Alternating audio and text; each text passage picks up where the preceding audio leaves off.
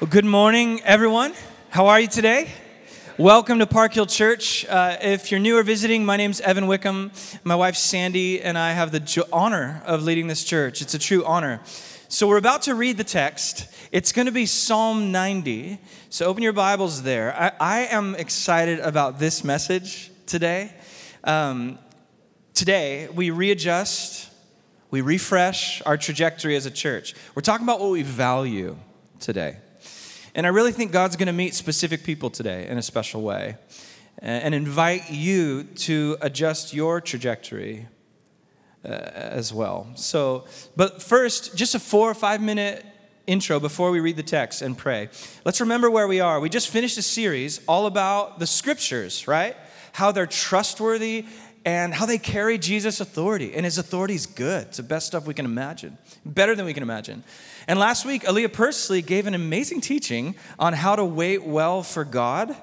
And, uh, and next week, my, my wife and I weren't here last week. I got to hear the podcast of Aaliyah. It was great. My wife and I were on our 23rd anniversary getaway, which was fun.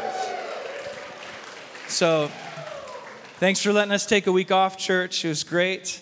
Um, so uh, we, we hiked Santa Cruz Island pier to pier in the Channel Islands. I don't know if you've ever seen or done that. Really fun stuff. Uh, we backpacked in tents, anniversary stuff, you know.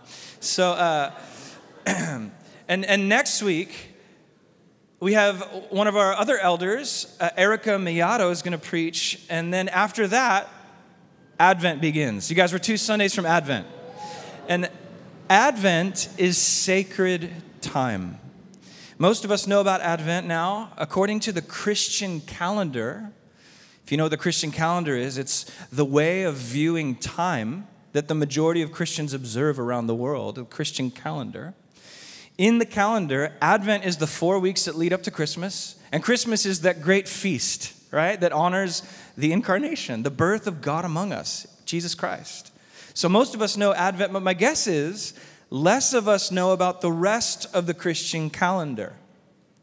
And I just want to say personally, one of the most eye opening, soul stirring moments of growth in my Christian journey was discovering more and more what it means to live into and out of the whole Christian year. Centering my life not just around the rhythms of secular culture or the rhythms of my personal iPhone iCal uh, and my meetings and stuff I don't want to be late to but instead, my primary orientation is around the rhythms of the global church family calendar. And I believe doing this has the power to help you regulate your anxiety and tune your heart into God's vision for your life and help you number your days, which is what Psalm 90 is all about. Number your days in order to gain the wisdom of God, the psalm says. So, the Christian calendar, simply put, it's an annual schedule of living out the story of Jesus. How he saved us. Year after year, reliving the story with our time. So, Anglican, Methodist, Lutheran, Catholic, I don't know what your church background is, Presbyterian, even Baptists, and some, a lot of non denominational churches now are getting on board with the calendar. Christmas and Easter, at least the Baptists do that one. But all the other high churches, they, they all do even more of the dates. Advent and Lent is more and more something that non denominations are observing. And you guys, it's all about a person. It's not about just, just doing a religion, it's about a person we're walking in step with. And the story of his life becomes our story as the body of Christ, year after year. So here's just a graphic that shows the Christian year. We're, so the beginning of the year is the beginning of Advent. The Christian year starts before the new year. It's at Advent. And then you get to Christmas, which is 12 days. And then Epiphany after that. And Lent is a time of fasting and praying with Jesus. And then Holy Week, Easter. And then you have the over half of the year is what the church calls ordinary time, where we just realize every part of our life is holy when we're filled with the Holy Spirit and living out the fruit of the Spirit, whether it's preaching a sermon or changing a diaper. Ordinary. Liturgy of the ordinary glorifies Jesus. So, um, part of the blessing of this is that the, the, the, Christian calendar, it has scripture readings for every week. Hundreds of thousands of churches are preaching the same scriptures today, November 19, 2023. Hundreds of thousands of communities all over the world. And those texts include Psalm 90 and 1 Thessalonians 5, which is the two texts we're going to look at today, in step with Christ's body. So, uh, pastors and priests all over the world are preaching what I'm about to preach from these, these biblical texts. So, let's prayerfully walk through Psalm 90. We're going to read it. And uh, if, if you're able, I'm, I'm going to invite you once again, if you're able and willing, if you're not, no worries, to stand. Uh, feel free to stand for the reading of God's word. And as we read, I want us to do two things. So, number one, I read odds, you read evens. And number two, as we read, just notice all the references to time generations, years, days, nights, time. Notice the time references in this chapter. Okay, here we go. I'll be odd, you're even. Lord, you've been our dwelling place throughout all generations.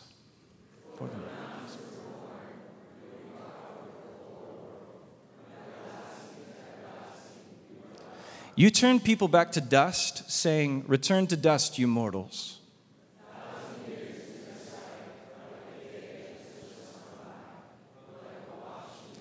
Yet you sweep people away in the sleep of death.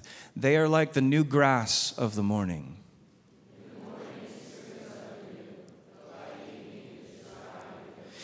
We are consumed by your anger and terrified by your indignation.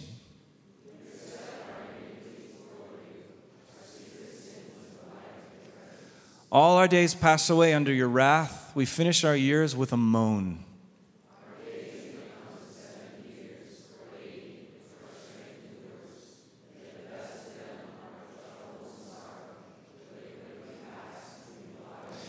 If only we knew the power of your anger. Your wrath is as great as the fear that is your due.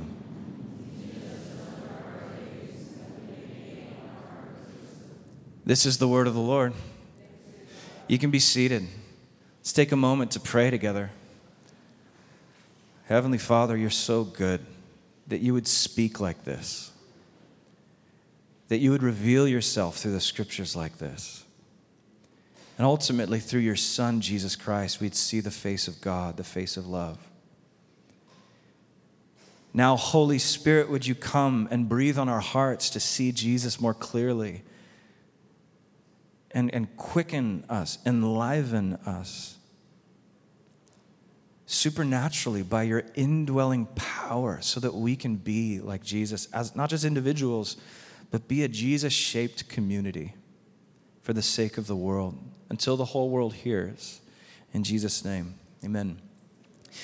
Did you notice all the references to time in that psalm? Okay. Generation to generation to everlasting, to God a thousand years is like a day like a night watch. There's even dew in the morning that dries up in the evening. Our days pass, our years finish, days become years. They even get a number 70 or 80 if you're lucky, he says, right? And all this rhythmic, time bound language, it builds into this beautiful line teach us to number our days. Do you have slide four, I think? Yeah. Teach us to number our days that we may gain a heart of wisdom. The whole flow of this psalm and so many other places in Scripture, the way to gain wisdom, the way to grow and mature as a child of God is to learn to count the time that you have, to number your days. And when you do this, you get more aware that, oh my goodness, my time is not mine. I call it my time, but my time belongs to God. And when you awaken to that, it matures you. But what does this mean practically, numbering your days? How do you do that? First of all, for the psalmist, it means remembering that your life is fleeting, like you're going to die. Very practically. There's nothing more practical than that. Remember that your life is fleeting. Here's how Psalm 90 says this verse 3 through 6. You turn people back to dust, God saying, Return to dust, you mortals. Even our death is commanded by God in a sense. Verse 4 A thousand years in your sight are like a day that's just gone by, or like a watch in the night. Yet you sweep people away in the sleep of death. They're like the new grass of the morning. In the morning it springs up new, but by evening it's dry and withered. How many of you know that your life is fleeting? like in the scope of the universe, billions of light years, time and space, you're 70 or 80 years on the planet, fleeting. Like you, you feel, you can feel this if you think about it for a second. Yeah, now if you're here and you're not yet a Christian, first of all, welcome. I'm glad you're here and, and you're in the kind of the orbit of Jesus and his church right now. I'm so glad you're here. Welcome. Love to meet you. But if you're not a Christian and you don't have a, a Christian worldview, you probably still agree. You probably are like, yeah, my life is fleeting. Compared to 14 point whatever billion years of time, uh, my 80 years aren't even going to be a blip. Why, why is that an important thing to hear at church? That's not even a Christian thought. Everyone thinks that you might say. Uh, well, that thought by itself is not just a Christian thought that we're all going to die. Everyone agrees. You need verse 2. You need verse 2. And here's how the psalmist sets it up Before the mountains were born, or you, God, brought forth the whole world from everlasting to everlasting, you are God. That's the foundation because there's a good, eternal creator behind the universe. And this creator came to us in the person of Jesus Christ, who lived and died for our sins and rose from the dead and now rules over the mountains. And he rules over the world and the nations. And not only that fact is true, but I trust this Jesus. I trust him with my life for, for his forgiveness of my sin and my belonging in his family. I trust him for that. And because of that, death now comforts me. My death now motivates me. Comfort and motivates. So I don't know if, I don't know if you resonate with this, but this is the Christian worldview. In the fleetingness of my 80 years, that my death becomes comfort in my pain. The idea that my 80 years are going to blip like a vapor. I'm comforted in my pain because I know I'll be healed and raised with Jesus forever. And it brings motivation to make each day count for the kingdom because I can invest my temporary life for eternal reward that I will one day inherit when my body is raised from the dead forever. Can we let that sink in? Our death in Christ now, our, the idea of our impending death comforts and motivates you in the present right now. So, teach me to count my days means I get to invest my fleeting life in eternity with God and His beautiful family. And that's the big difference between a child of God worldview and the secular worldview on life and death. So, in the child of God worldview, the rhythms of time and death comfort and motivate us because the child of God worldview centers all of space and time around the lordship of Jesus. But in the secular worldview, time and death tend to do the opposite. They induce anxiety and demotivate us because the secular worldview centers all of space and time around the self. And that's a far greater weight than the self was ever designed to carry. Your finite self was not designed to contain the immeasurable universe that we still think is bigger than we can measure. And there you have it. So, example from one of my daughter's favorite pop artists. Uh, my daughter loves Meghan Trainor. Okay, she's she's 10. She's gonna be 11 in a month or two. Meghan Trainor, so so good. Songwriter, vocalist, unreal. She just wrote and recorded this song called Chicken Little. So this song, Chicken Little, about how the world's gonna end and everyone dies. Okay, here's the chorus. Meghan Trainor, Chicken Little.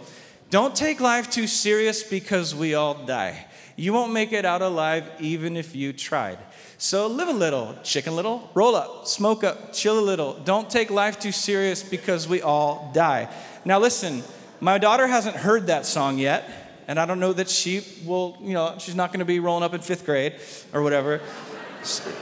It's just to ease your mind on what my daughter is consuming. If you, if you were concerned, no need. But, uh, but this logic is fascinating. Look at, look at Meghan Trainor's logic. Um, she agrees with Psalm 90.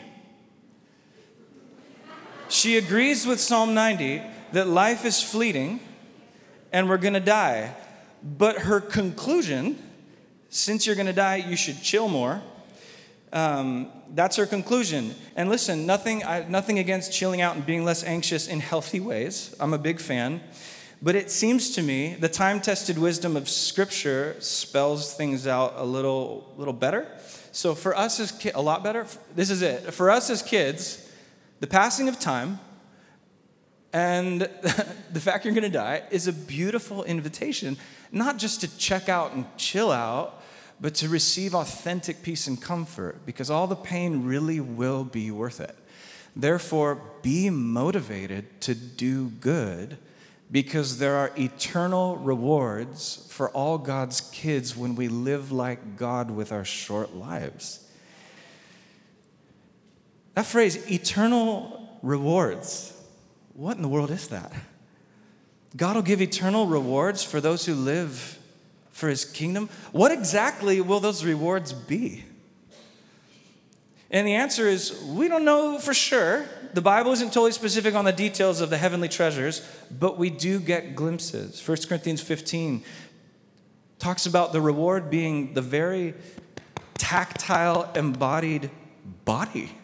You, you will rise from the dead, you will come up from the dirt. Christ returns, your body comes out of the ground in the new heavens and new earth. Reward.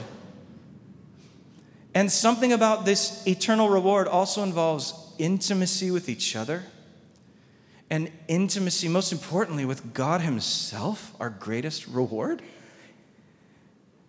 So, so why do we number our days and grow in maturity as Christians?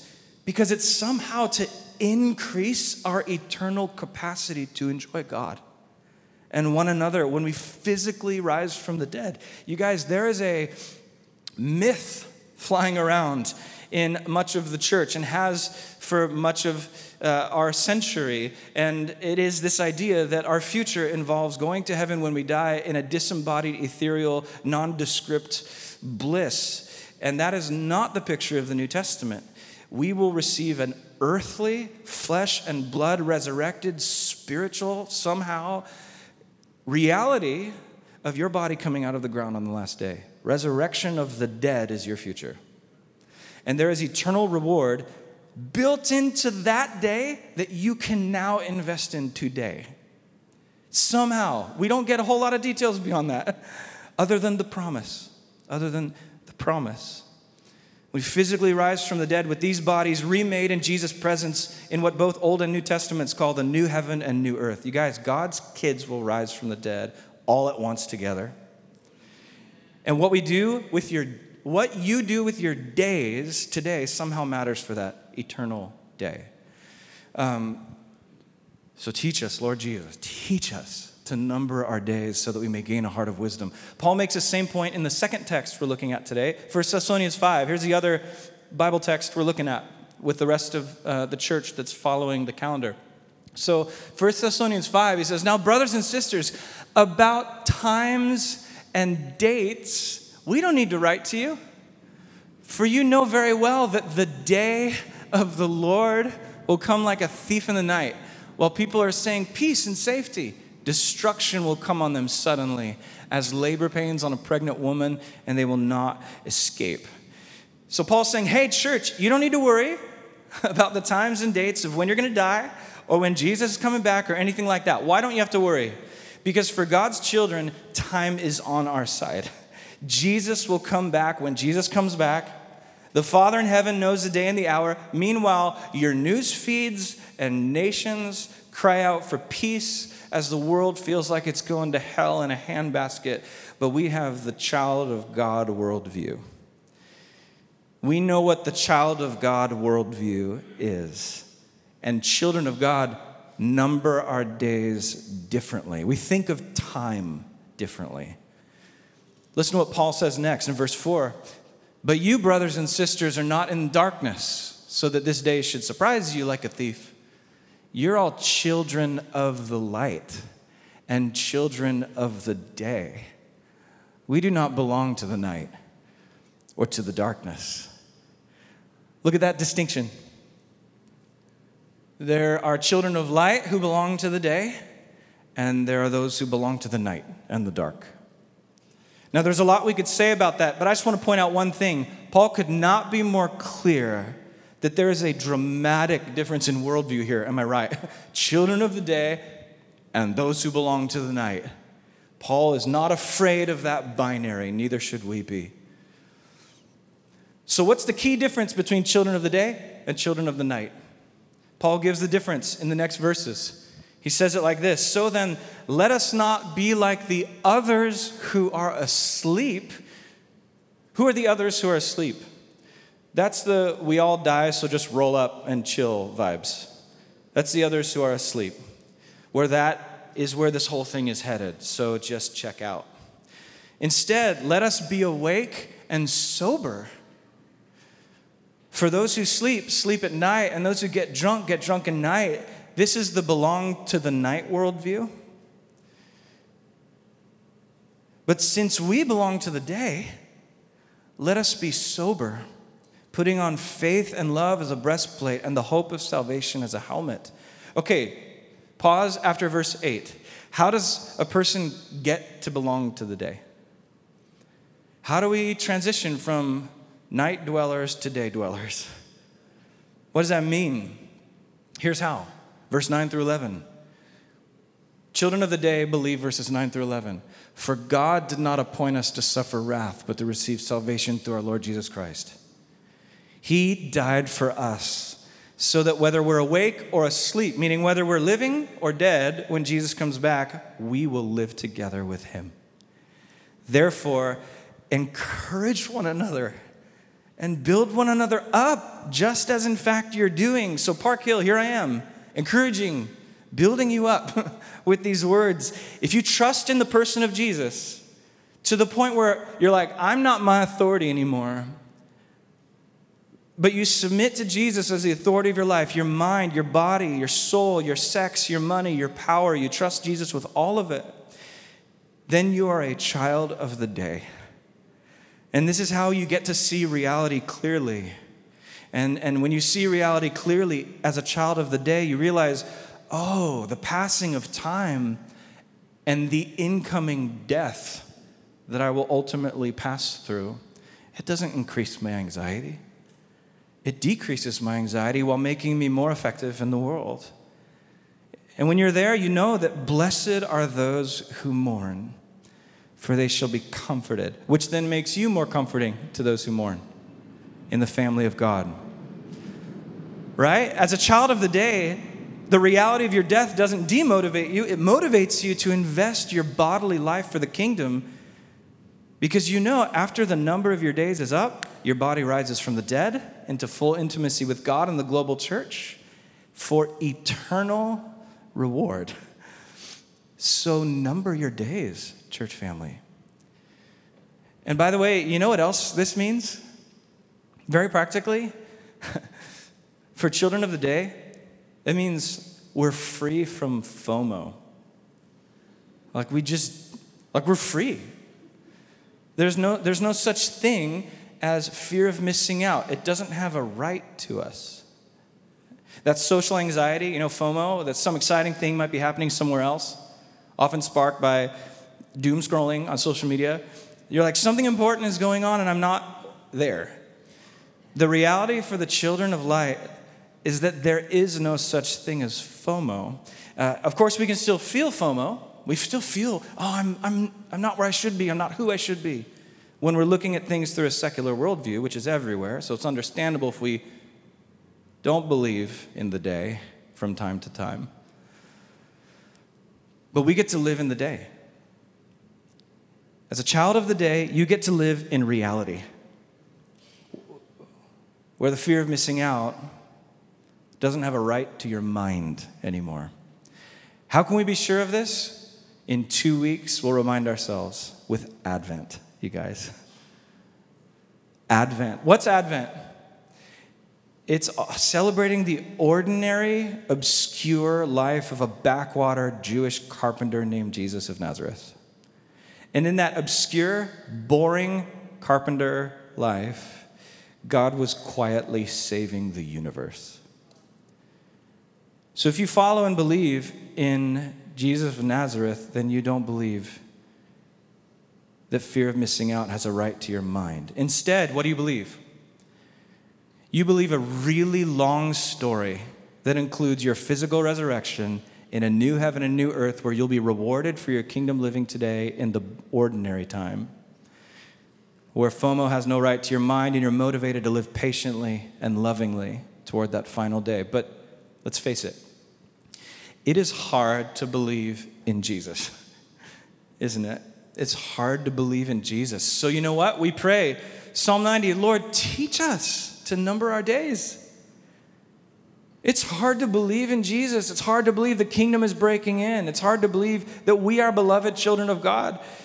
Teach us to number our days so that we might gain a heart of wisdom, free from anxiety and comparison and envy.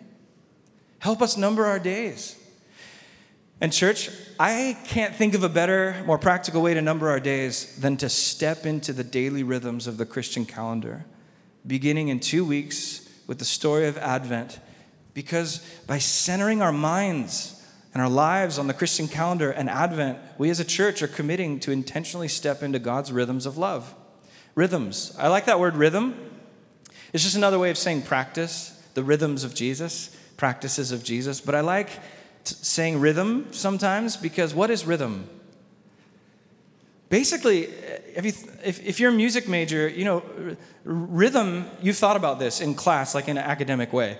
Uh, then rhythm is the arrangement of sounds moving through time, right? Like rhythm is the basic organization beneath all music. Without rhythm, there's no music, it's just what? Noise. Music is just one step away from just random noise, and that step is rhythm. You could say, from the human perspective, that rhythm is what gives time meaning. In fact, in, in music theory, what's the rhythm of a song technically called? Any music majors? The time signature. It's the time signature. Like, so it's amazing. Rhythm takes this abstract, floaty idea of time and gives it a signature and human emotion and meaning and even healing. Music can heal where noise could not. So, rhythm is the arrangement of sounds moving through time, and this is precisely what Advent is, and Easter, and the rest of the Christian year. It's a way of arranging ourselves as we move through time, and I would argue it's the best way. It's the best way to view time. Why? Are we just like making this up? Is this like a new thing, a new religious tradition? No, like this is what Israel would always do in the Old Testament. When there was a revival, they'd always go back to the calendar. Nehemiah 8, the scriptures are opened. You know the story of Nehemiah? They find the Bible. They're like, oh, we discovered the Bible again. We discovered God's words again. And they open, and the people just repent. Everybody's weeping and confessing sin. And what's their first response? They put feasts on the iCal. They order literally a bunch of feasts, and, and they go by the calendar that their fathers used. The rescuing God who rescued their fathers and mothers from Egyptian slavery. Let's, let's, let's party like them. Let's remember them and who they were and what they said, and let's do the same things. Another example, 2 Kings 23, King Josiah, he opens up the Bible and people are like, We're returning to the Lord. And the people repent, they burn their idols, and what do they do in response? They put holidays on the calendar. Their repentance actually reshapes their routine, and they observe yearly feasts again the feast that, the, that they humbly receive from their spiritual parents, fathers and mothers. This is the opposite of chronological snobbery, where they think progressively that they're the generation that can reshape everything and tear down all the old religion or whatever. But they humbly submit to the family story as an act of repentance. And maybe you're here thinking what I'm saying. You're thinking it through. You're like, but weren't those like Jewish feasts of Israel? Isn't that Old Covenant? That's not like the Christian calendar. Totally, yeah, but two important things. Number one, we're not Jewish. This is not a synagogue. Um, we're the multi ethnic body of Christ. But there's a bigger reason why we don't celebrate the Old Covenant feasts in that way. And here's the, here's the bigger reason it's because the story of God got a massive update, and it's called Jesus. So here's, here's where we're at. In Jesus, the feasts of Israel have found their fulfillment. And ever since Jesus, the church has been telling and retelling the good news of the life, death, and resurrection of Jesus through the rhythms of the Christian calendar. In other words, for almost 2,000 years, the church has been saying that Jesus is so completely the Lord of all that under him there's even a new way of telling time. And it's the best way. I would argue the most meaningful way of telling time. Here, here's, here's what I mean. Um, weird question, but track with me. What does time mean? Or what, does, what makes our time important and meaningful? We say time is money or whatever, and then we use the minimum wage thing to, to decide how much our hours are worth or whatever. We could do that in modern America or wherever you're from. But what does time mean? It's a question we don't have time to think of very often. Because what is time, basically? It's just the measurement of dirt moving through space. That's what time is. What we call a day is basically a big dirt clod called Earth just turning around one time. And what we call a month is a smaller piece of dirt called the moon doing a circle around the bigger dirt. And what we call a year, no, seriously, track with me. These, this is essentially what time is. What we call a year, what's your year? Happy anniversaries, 23 years. Happy birthday. My son turns 19 today on November 19th, which is amazing. So, uh, happy birthday, Jaden. It happens once a year. And we also have sad anniversaries. Sad, we remember something terrible grief and loss. We have an anniversary for that in a year. But what is a year? It's basically the, the big earth dirt moving once around the sun. That's where it came from. Day, month, year, these measurements are meaningless, just dirt in motion until we have a story. Am I right? Without a story, time is pointless. And guess what? Now, for almost 2,000 of those years, the church has wisely, creatively marked time, literally marked it with BC and AD by the greatest story you can imagine the gospel story of God among us. Maker of space time entered space time as a man who was born and lived 33 of those years and rose to rescue anyone who repents of their sin and trusts his authority. So, th- this is sacred time. This is the church calendar year, and the church's relationship with time begins with Advent in two weeks. We anticipate the coming of Messiah. So, simply put, calendar makes culture, and how we tell time determines who we are. We get identity from time. This is a powerful way to number our days as a spirit led community in San Diego and remind ourselves who we are. What do you mean we get our identity from time? Well, think about it. Who are you? You are a human who is excited about fireworks on the fourth day of the seventh month. What kind of human are you? An American. That's the 4th of July. Right. That is your identity from time and how you just oriented yourself. Chinese calendar told the Chinese story for thousands of years. Roman calendar told the Roman story. Jewish calendar still tells the Jewish story. Christian calendar, the Christian story. The Islamic calendar tells the Islamic story. And, and the secular calendar, it says there is no story. Only politics and consumerism and whatever story you want to make up for yourself. So at Park Hill Church, we want to do everything we can to step into Advent worshipfully as a family. And then Christmas, and then the rest of the year, all year long, till we start again next year looking for Messiah, December 2024. By the way, guys, it's been six years this Christmas Eve as a church in our city. And we're going to celebrate. Because we, we believe that the story of Jesus is the one true story that redeems the world. And we believe this so deeply that it's how we tell time.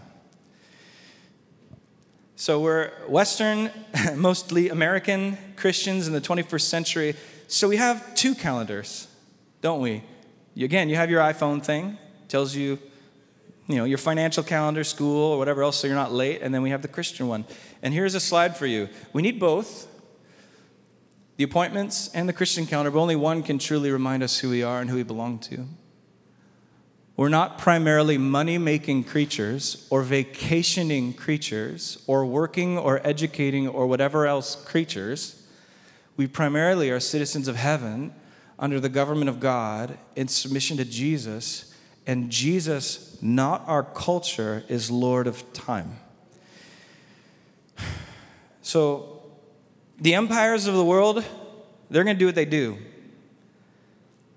The political power players will move their pawns across the planet. Bitcoin sales go up, go down. Celebrities and culture makers and talk show hosts say whatever, they do whatever they do, but God's doing something too. And as we, his people, fix our eyes on him and orient our time around him, whether we're top of the class or living in obscurity like Jesus did, the Lord of time and space is on the move through his church in remote villages, in urban centers, in every nation and language in the world, Jesus has his quiet, confident, non anxious church family that are looking to him, not their culture, for who says they matter and who says their time belongs to. And so I'll speak personally now. Why Evan Wickham? Why Evan and Sandy? Why do we talk about this? Why is this so important, the church calendar? Personally, here's why. I want my life and the lives of my family to be formed by the gospel story of Jesus. So, uh, to reduce the Christian calendar to just one day for Christmas, a day we don't even really like gather, you know. It's very common for churches even, which is fine. It's very common for churches to cancel Sunday gatherings when Christmas lands on a Sunday, which is fine. To each to each their own culture. But to reduce the Christian calendar to just one day for Christmas and one day for Easter, I believe it's to almost totally cave into secularism.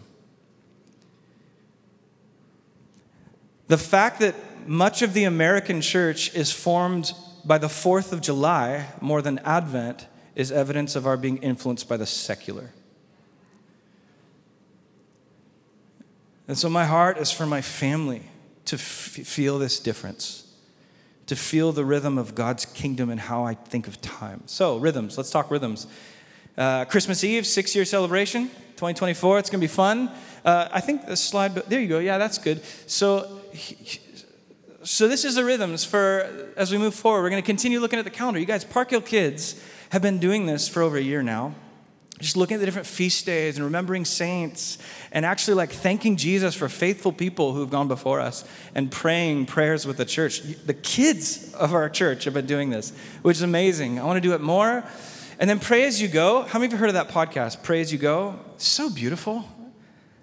You just pray and step with hundreds of thousands of churches, the prayer of the day and a scripture reading, and you just think like, oh my gosh, God is so forming present to me right now.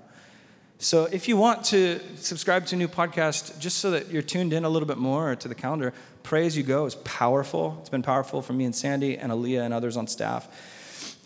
And then number two, communities. We want to continue to be a church of community. This is our rhythm. If you guys didn't know, our community rhythms are three modules of 10 weeks per year. So we do 30 weeks a year, uh, 10 times three, broken up with free time in between. And here's the plug we need leaders. we have a lot of people in the waiting list to join community groups and step into our rhythms of discipleship as a church. And I, I would love for you to number, number your days and to say, hey, I can't afford leading a community with my current time. And then, after you found that out, give that to God in your community and say, what would I have to move in order to number my days differently to make room to lead for one year. What would that look like? Really pray, pray through that. We need leaders, godly, mature, and maturing leaders to lead community groups. So, and then number three, bread. We're going to keep reading bread, another year of bread. I'm not sure what the reading plan will be, but it will be a plan and uh, you'll be able to access it, and we'll follow along together starting in January 1. And David Wade, he told us All Saints, his church plant, is going to be reading right along with Park Hill. So he wants sister churches in the city to be reading and hearing the same words from God at the same time. And I think that's pretty beautiful. And then finally, prayer itself. We're going to continue praying in gatherings after the message during worship, open up space for more and more people to receive prayer, and more and more people up here to receive people who want prayer. And Seek First Sunday will continue. That's the first Sunday of every month. So important, you guys. It's been so beautiful to watch a huge core of our church uh, chasing after the presence of God with passion. And praying in communities. They should always, community group meetings should always uh, involve prayer. And finally, you. So bring this full circle. You can take that off the screen.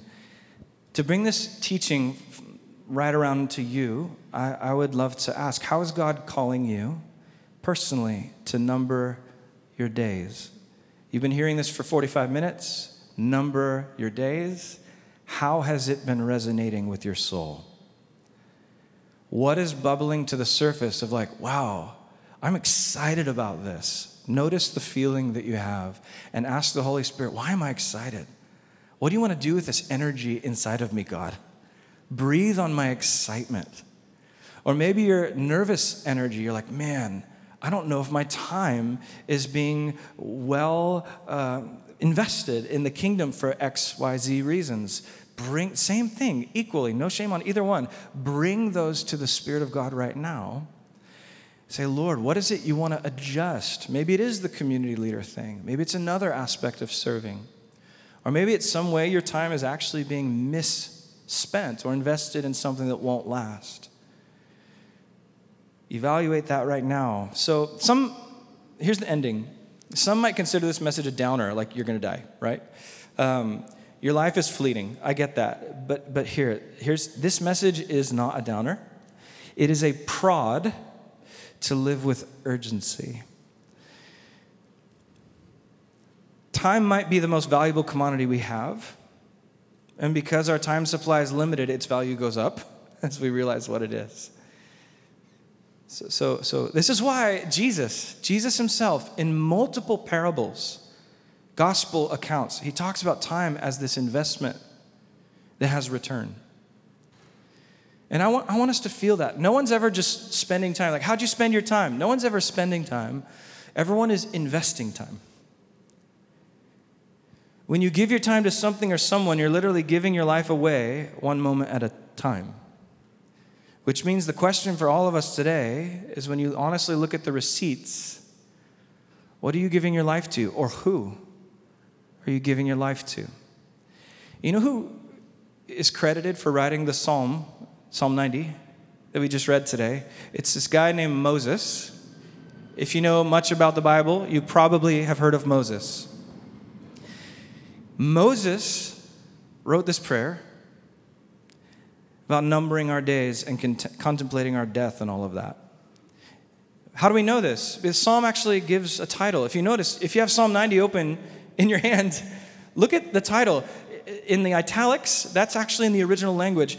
It says, A prayer of Moses, a man of God. That's what it says. That's in the original text. That's actually part of verse 1. A prayer of Moses, the man of God. Can you imagine a better compliment, a better compliment than that? Like someone copies down your prayer and like, I want to pray what you just prayed. And they're like, and they title, this is the prayer of Jeff, the man of God. This is the prayer of Laura, the woman of God in my life. Can you imagine? This is what's happening here. In other words, Moses used his time well. He prayed and lived this prayer Lord, teach me to number my days that I may gain a heart of wisdom. Moses understood time's value. He also understood that you'll live unwisely if you don't understand time's value. So Moses was a man of prayer. It says, a prayer of Moses, and he was a man of God. Why? His prayer is all about valuing time and understanding that he has to invest it in God's kingdom whenever he could, because he realizes the reality of what it means to be a child of the day. And, and because of all that, There's a statement about Moses in the Old Testament that is one of the greatest compliments in the whole Bible, in my opinion. So, the first five books of the Bible Genesis, Exodus, Leviticus, Numbers, Deuteronomy, that's called the Pentateuch. And that was the first real law. That's the law of Israel. And the, do you know what the last lines, the very closing lines of the Pentateuch are? Here's the last lines. Since then, no prophet has risen in Israel like Moses, whom the Lord knew face to face. If those, if those same words were used to describe you, how would that make you feel? I just don't know anyone like Lisa. Lisa clearly like walks with Jesus face to face. Oh, that guy that we just talked to, that guy over there, he's incredible. The Father knows him face to face. My goodness, I don't know about you, but to me, there's something built into that compliment that keeps pride away. If someone said that about me, it would radically humble me like, oh my goodness, I'm perceived as walking that closely with Jesus. Have mercy on me, Lord. Fill me with your spirit. Let my heart not sin against you while we're walking this close, Father. I don't want to grieve your heart. Teach me to number my days so that I mature and gain a heart of wisdom. Lord Jesus, teach me to stay near to you. And this is the kind of prayer Moses prayed. This is the kind of prayer prayed by someone who God knows face to face. Is this the kind of intimacy you desire?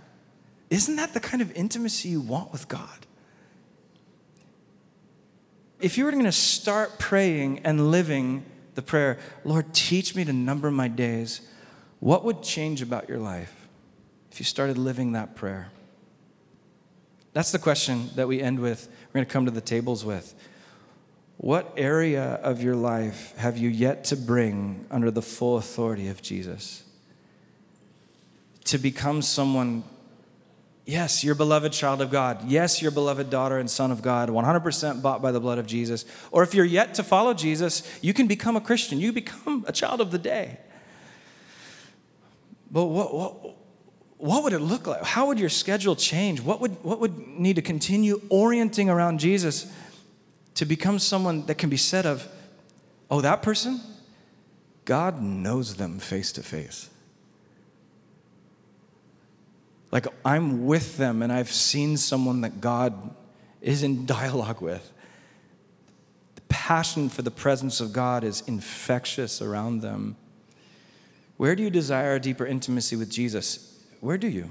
That's, the, that, that's it. And, and what would it look like to pray? Teach us to number our days so we can gain that kind of wisdom. Holy Spirit, would you come? Show us. Show us within us. What can we learn from you? Teach us. Count the days, make them count ultimately to know and be known by God, the great reward. That's the eternal reward. To know and be known by God. Make us like Moses. Make us people that God knows face to face. You already know our hearts. We want to know conversation and intimacy like never before.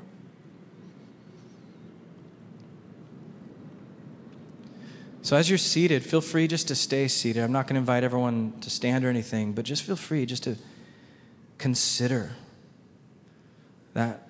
Consider praying that prayer with your life. Teach me to number my days, to gain a heart of wisdom, for the eternal reward of being known by God face to face. Invite the Holy Spirit to show you what shift might need to take place to better number our days in the kingdom of God. Thank you for this life, God. Thank you for the life you lived and the death you died, the resurrection you accomplished.